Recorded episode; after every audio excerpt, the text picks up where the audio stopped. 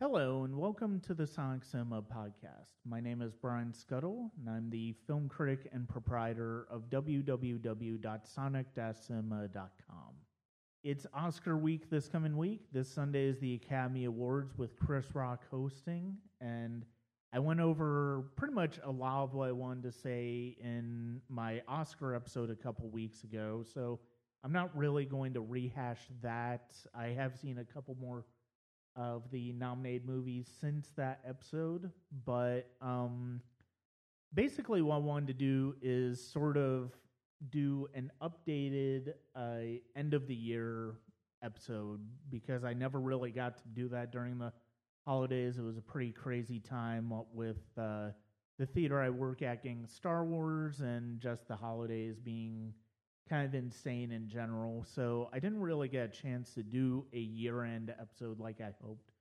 Uh, but now that I've seen several other movies and I've gotten caught up more with some of the movies that have come out in uh, 2015, one of the things that I wanted to do was I wanted to do sort of an updated look at how I saw the movie year because of these other films. I think I had seen 94 films when I did my retrospective and my print retrospective at the end of the year. Now it is currently up to 119 from last year. Some has changed in terms of favorites, in terms of best, some has been more solidified.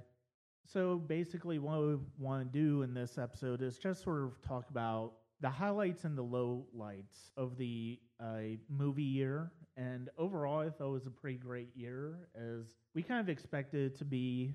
Um, Marvel continued what they've been doing so well with Age of Ultron and uh, Ant Man. I'm sorry, I still love Age of Ultron. I know a lot of people had very mixed feelings about and completely understandable, but I still feel like Joss Whedon did a great job with his uh, sequel. And Ant Man was a pleasant surprise. I think most people can agree with that, especially after Edgar Wright left in 2014. But you will not actually find either of those films on my top 10 best or top 10 favorite movies of uh, 2015, surprisingly enough. Looking at best and looking at favorites are very different ideas for me. For me, best, you're dealing specifically with quality, you're dealing specifically with how good is the acting, how good is the writing, directing, how good is the production in general? And you do have instances where more where theme where subtext where the overall emotional wave of film can uh, certainly tip the scales in its favor and that was the case with some films on my top 10 list this year. Top 10 favorites are more just what are the movies that i enjoyed watching most this year? Favorites are more the subjective opinion of oh well I love this movie. Well, why did I love this movie? I loved it because it resonated with me on an emotional level first and foremost, or it excited me, or it got me interested in the subject in a way that may not have necessarily been it may not have necessarily been the best made movie, but was certainly something that gave me a lot to think about and gave me something to really consider as whether it was a sequel, whether it was something original, and it just entertained me for first and foremost. So best you're mainly dealing with quality. Favorites you're dealing more with enjoyability. And sometimes those movies are more serious than not, but sometimes they're just a lot of fun. There are a few movies on both of those that fit the criteria equally, but there's there's actually a lot of difference in terms of the movies that would updatedly do my top 10 best and favorites. Uh, people who've read Sonic Cinema over the years know the past few years, because of the fact that my theatrical movie watching and my ability to keep up with movies and theaters has gone down, I've actually resisted doing true top 10 lists at the end of the year and basically do okay, what movies are the ones that engage are that made a lasting impression on me. Those are the films that I mentioned at the end of the year. They're not necessarily the greatest, but they're definitely, at the very least, they're ones that inspired me and really entertained me in in a very profound way. Sometimes they're great films, sometimes not so much, but they always have uh, something that really lasts about them. And the movies that were on this year's list were certainly no exception. So, without further ado, we're going to run down the list of my 10 best fav- films and 10 favorite films of 2015. We'll start with the best, which are, you know, the 10 best uh, quality movies I've seen this year. A lot of sci-fi on there. That's not really surprising given the fact that sci-fi has kind of dominated that list all year for me. Uh, coming at number 10 is a short science fiction movie called Parallel by Miko J. Weisler. I apologize for butchering that name if I did. Uh, it's actually one of two films of his that I was asked to review this year. The other one was a uh, short comedy drama with uh, called Intrigue, which was entertaining in its own right, but didn't have quite the impactful tale that Parallel did. Which Parallel tells the story of two scientists who discovered the secret of parallel universes and connecting with parallel universes on their respective sides of those universes, and they fall in love.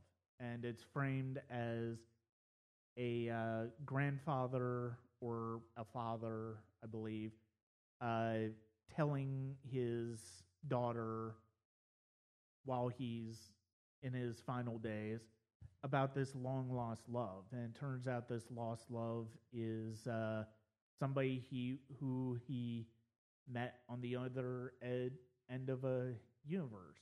And it's a deeply affecting, it was a really original love story. It was a really beautifully done love story. Admittedly, there's it follows a lot of conventions, it follows a lot of formulas, but was still a really lovely film in general. And it was one of the uh, more interesting love stories I've in recent years. Uh, coming in number nine is Alex Gar- Garland's acclaimed Ex Machina, which I haven't reviewed for Sonic Cinema because I saw it on Nef- through Netflix. I hopefully will review it sometime in the near future, but for now, basically, it will just have to go unreviewed for uh, my to be on my top 10 list. Uh, it's one of three movies this year that really dominated my uh, best list that deal with artificial intelligence and deal with it in very different ways. And uh, you'll see one of the films uh, later on in this list, and the other film that I was thinking of is Avengers: Age of Ultron, which usually which uses artificial intelligence as the springboard to an action movie. But Ex Machina is interesting because of the fact that it deals a lot with the philosophical uh, reasons behind AI and some of the more interesting intellectual paradoxes that come from AI, in very much the same way that Spielberg's AI did back in 2001. But in a way, it in a way Garland does uh, really find new territory, find new uh, narrative intrigue in this uh, topic that has been done to death over the years when it comes to science fiction, but he he finds an interesting perspective in uh, the way he tells his story. So Ex Machina is number nine.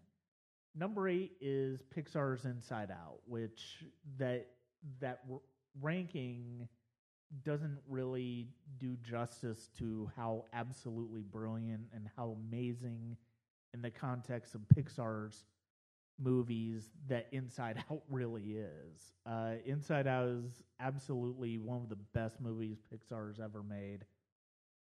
It's such a beautiful story. It's such an original story. It's one of the most original stories they've ever done. No, not surprisingly, it's from the same person who did Up, uh, another greatly emotional, original Pixar masterpiece.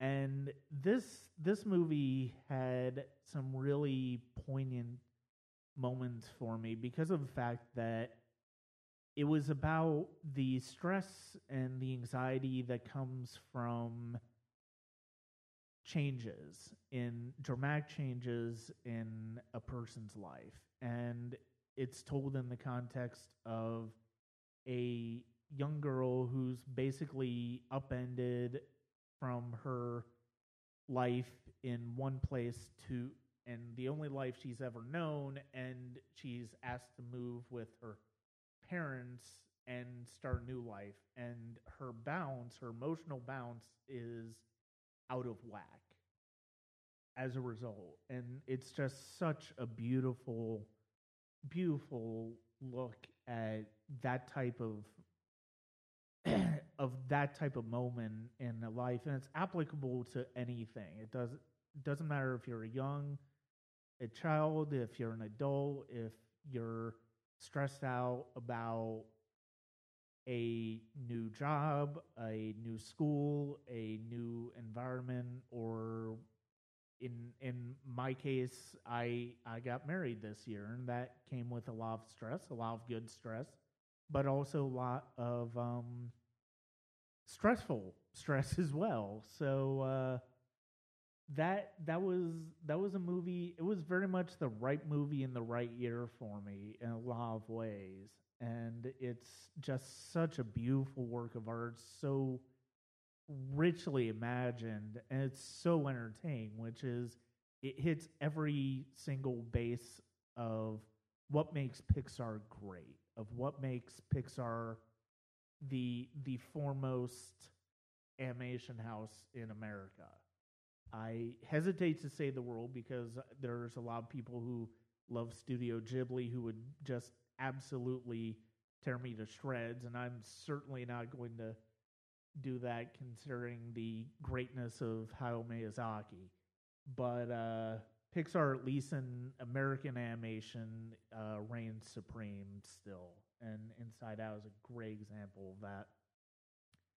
Number seven is uh, Straight Out of Compton, F. Gary Gray's uh, biopic on NWA, which follows the traditional rise and fall biopic standard narrative, but there's an energy and just passion of the subject that is impossible to duplicate and just really drives the that otherwise predictable narrative headlong into some of the most thrilling filmmaking I saw this year. And it was so exciting and was so powerful. And it's it's one of the uh, movies that people point to when the Oscar nominations came out and go, well, where's Straight Out of Compton? It's like, let's be honest, we all knew Straight Out of Compton probably was not going to get nominated. That doesn't mean it didn't deserve to, though.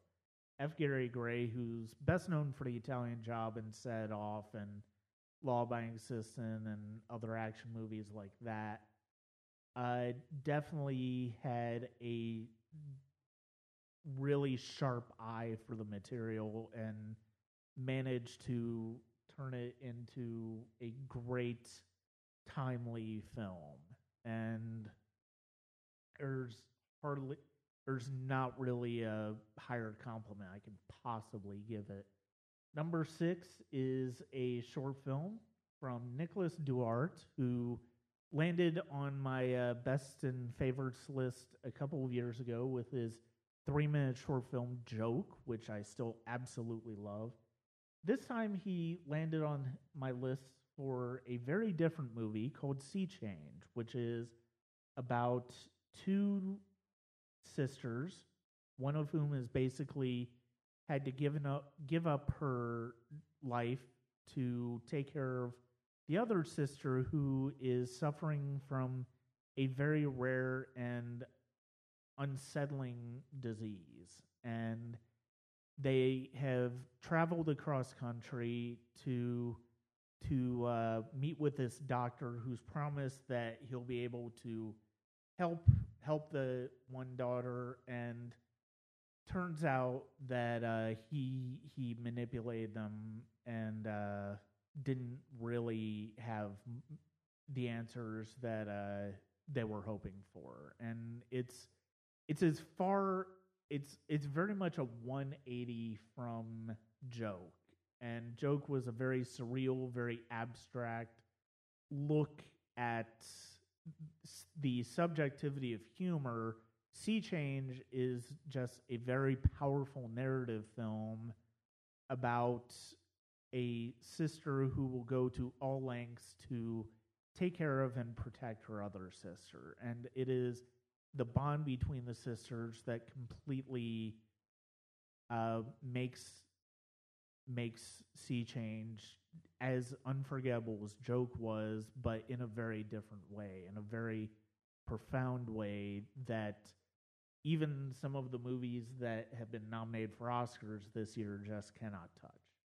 Number five is one Oscar movie. It's uh, probably the best film I saw this year of the Oscar nominees uh, for Best Picture. It is Spotlight, Tom McCarthy's movie on the uh, Boston Globe's investigative journalism into the uh, Catholic Church sexual abuses in 2001 2002 and this movie just floored me it it really floored me was it's a smart insightful script and it's just beautifully acted beautifully directed and it's such a powerful movie it's far and away the best movie I saw of the Best Picture nominee. It's it's a very literate and very but also very emotional movie because everybody who's everybody who's investigating this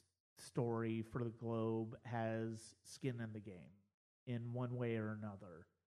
And to see the way that the story affects them in different ways is just absolutely remarkable. And it's credit to Tom McCarthy, the co-writer director, and the amazing cast they put together with Michael Keaton, Mark Ruffalo, Liev Schreiber, Rachel McAdams. It's just such a great movie. And I it's the movie I want to see win Best Picture. I think it'll at least win Best Original Screenplay. Hopefully it will take Best Picture as well, but you know, we'll we'll see. But uh yeah, Spotlight in my top 5 at number 5.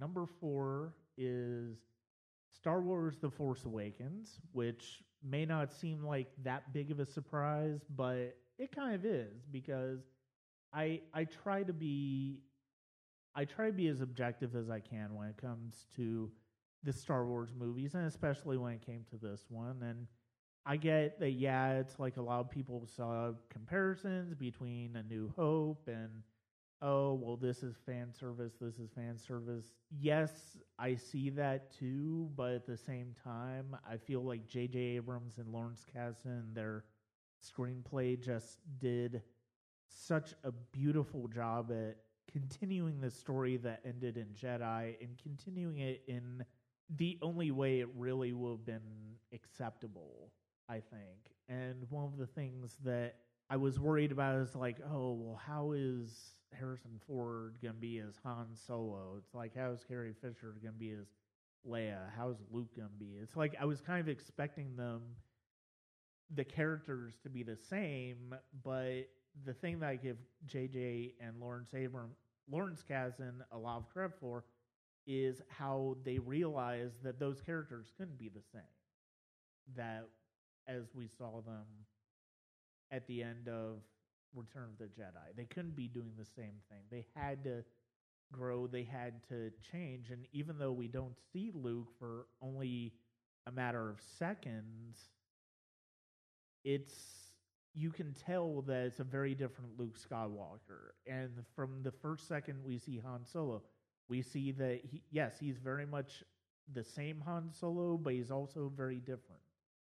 And the way they cast him is sort of the Obi Wan Kenobi, I have exposition character is uh, fantastic. And the way he plays off of Daisy Ridley and Joe John Boyega, and the way they cast all of the new characters and write all of the new characters is just beautiful. It's just wonderful.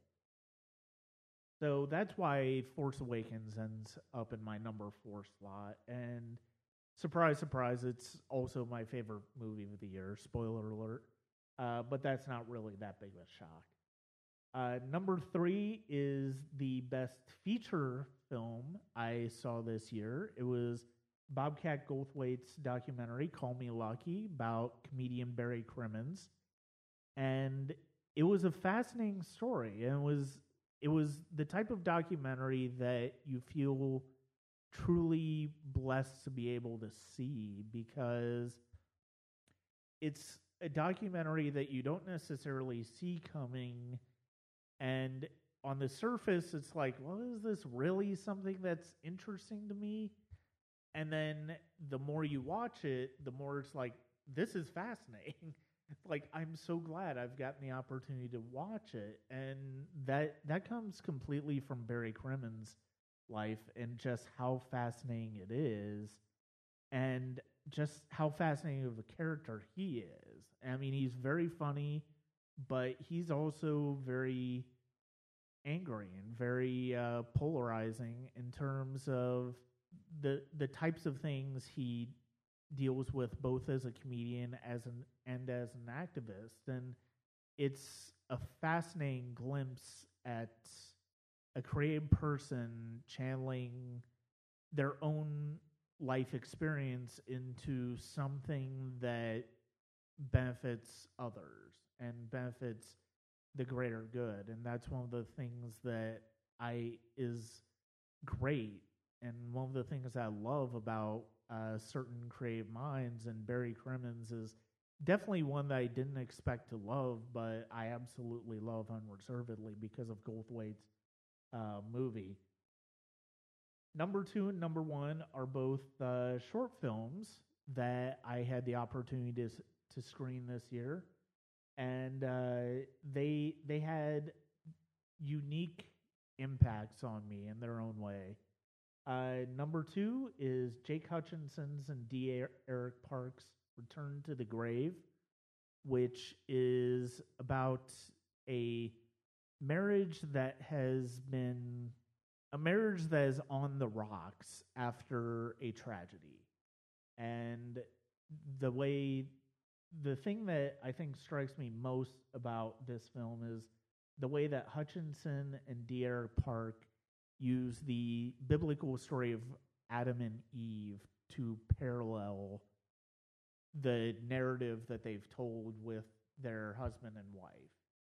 And it's really rare to find filmmakers where a very religious subtext, or not even really subtext in this case, is brought to a film, brought to a narrative, and it doesn't feel completely forced. It doesn't feel completely trite and just bog the film down. It does not do that in this film at all, and that's one of the things I absolutely love about it. It's one, it's the main thing that I absolutely love about it and it's the reason it's the number two film of the year on my list.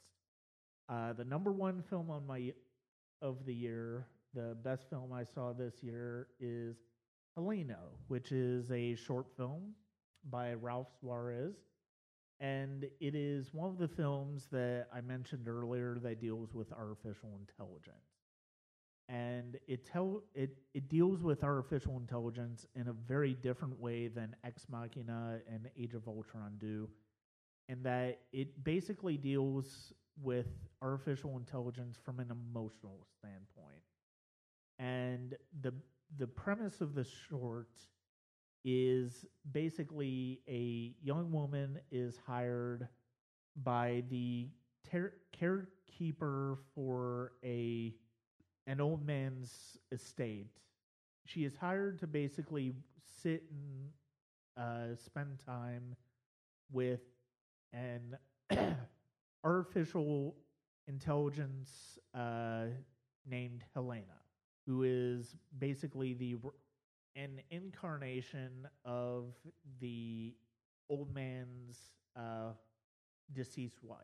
And this this young woman is basically hired to uh, to spend time with Helena as every day and to just keep her company because the old man has found it difficult to visit visit Helena because of the emotions that brings up in him because of the fact that here it is here it is a living embodiment of his deceased wife who is aware that the wife is deceased and is programmed to love the old man but doesn't understand why the old man is unable to see her is unable she's unable to process that. And so this woman is basically tasked with keeping Helena company it's a fascinating story of where theme and narrative and subtext just come together in one of the most wonderful ways. That and Return to Garden share very much that in common. And it's one of the reasons they're still the best film. They were still the best movies of the year, even after all of the great films I saw after the new year. And uh, Helena, I think I saw it in either May or June. I can't remember which, but it held on to number one spot all year. And it's just such a fascinating film. It's such a beautiful film. And it's one of the more original movies I've seen this year, which is saying something considering uh, movies like Anomalisa and Inside Out and Ex Machina that just completely surprised me, took me by surprise, and engaged me in ways that I wasn't necessarily expecting. Those are my 10 best films of the year, starting with Helena and moving to Return to Garden, Call Me Lucky, Star Wars The Force Awakens, Spotlight, Sea Change, Straight Out of Compton, Inside Out, Ex Machina, and Parallel. Uh, there are a lot of other great films that could have easily made that list, but didn't just because, you know, I I could go on. I mean, I could include the documentary The Wolf Pack, which was a great celebration of how powerful film can be in uh, people's lives. Have gone with uh, a couple of other short films, The Cleaner and uh, Total Performance, which looked at uh, the human condition in very different ways and uh, had something significant to say about about it in both of them. Anomalisa, like I mentioned, Charlie Kaufman and Duke Johnson's great uh, animated film.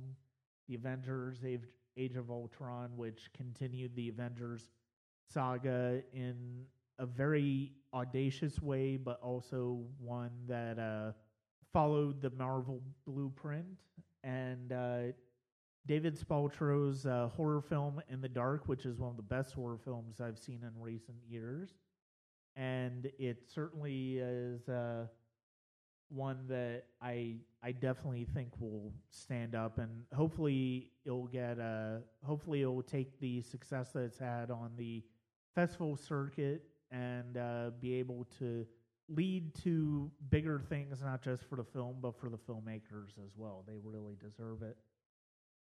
So, looking at my favorite films of 2015, you're going to hear a lot of common uh, films. There are, I think, six actually. They're common with both my best and favorites. Uh, basically, starting with the top four, uh, number one is Star Wars The Force Awakens. Number two, Helena. Number three, Inside Out. And number four, Return to the Garden. Number five, we go with Alex Gibney's Going Clear Scientology and the Prison of Belief, which is a fascinating expose on the Church of Scientology. And basically, if you had a definite idea on Scientology before the movie, chances are this is only going to confirm that. If you knew a lot about Scientology and the allegations of it in terms of being a cult. Uh, this is pretty much going to confirm that. But if you haven't, and even if you do already know those things going in, it's it's quite an experience. Alex Gibney is one of the most prolific documentary filmmakers of all time, and he definitely does a great job with this as he has in so many of his other movies. Uh, number six, Straight Out of Compton. Number seven, Sea Change. Number eight is a uh, film called Aftermath. That is the English, uh, as the English title, and is by an a filmmaker from Azerbaijan called named and forgive me, uh, Tofik Raziev. I apologize. And he's he's a filmmaker who actually shared with me three films of his. Uh, one I mentioned earlier, The Cleaner, and the other one is The Girl in the Woods. And all three could not have been more different.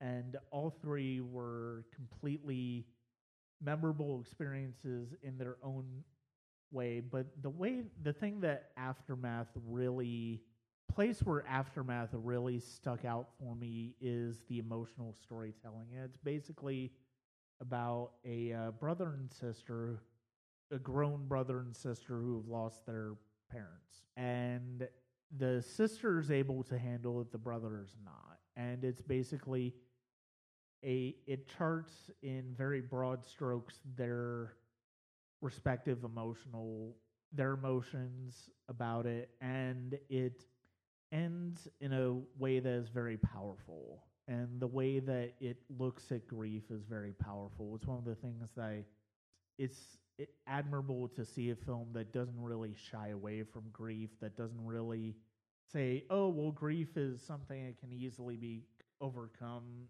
No, that's not the case at all.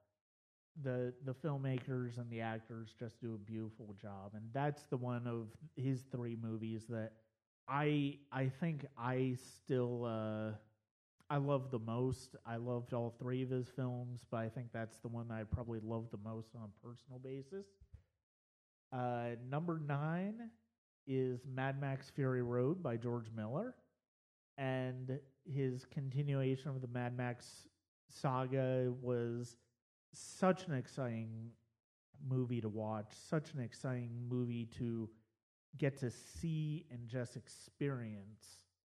And it has the best score of the year by Junkie XL. And it was just such a thrilling experience and something that really stuck with me after the first time I saw it. And I've only seen it a couple of other times since then, but it's just it's a movie that really stuck in my head after I saw it, and so that's that's how it ended up in the number nine slot. Uh, number ten is Guillermo del Toro's Crimson Peak, which is probably the quote unquote worst film on this list, but the that that's uh, sort of like saying that you know if you're a Joss Whedon fan, that's sort of like saying Angel was worse than Buffy. They're basically about the same, but uh, it's uh, the thing that I love about uh, Crimson Peak is it's a wonderful gothic romance, and it's just an amazing film from a technical standpoint, from a production standpoint. The sets are absolutely stunning.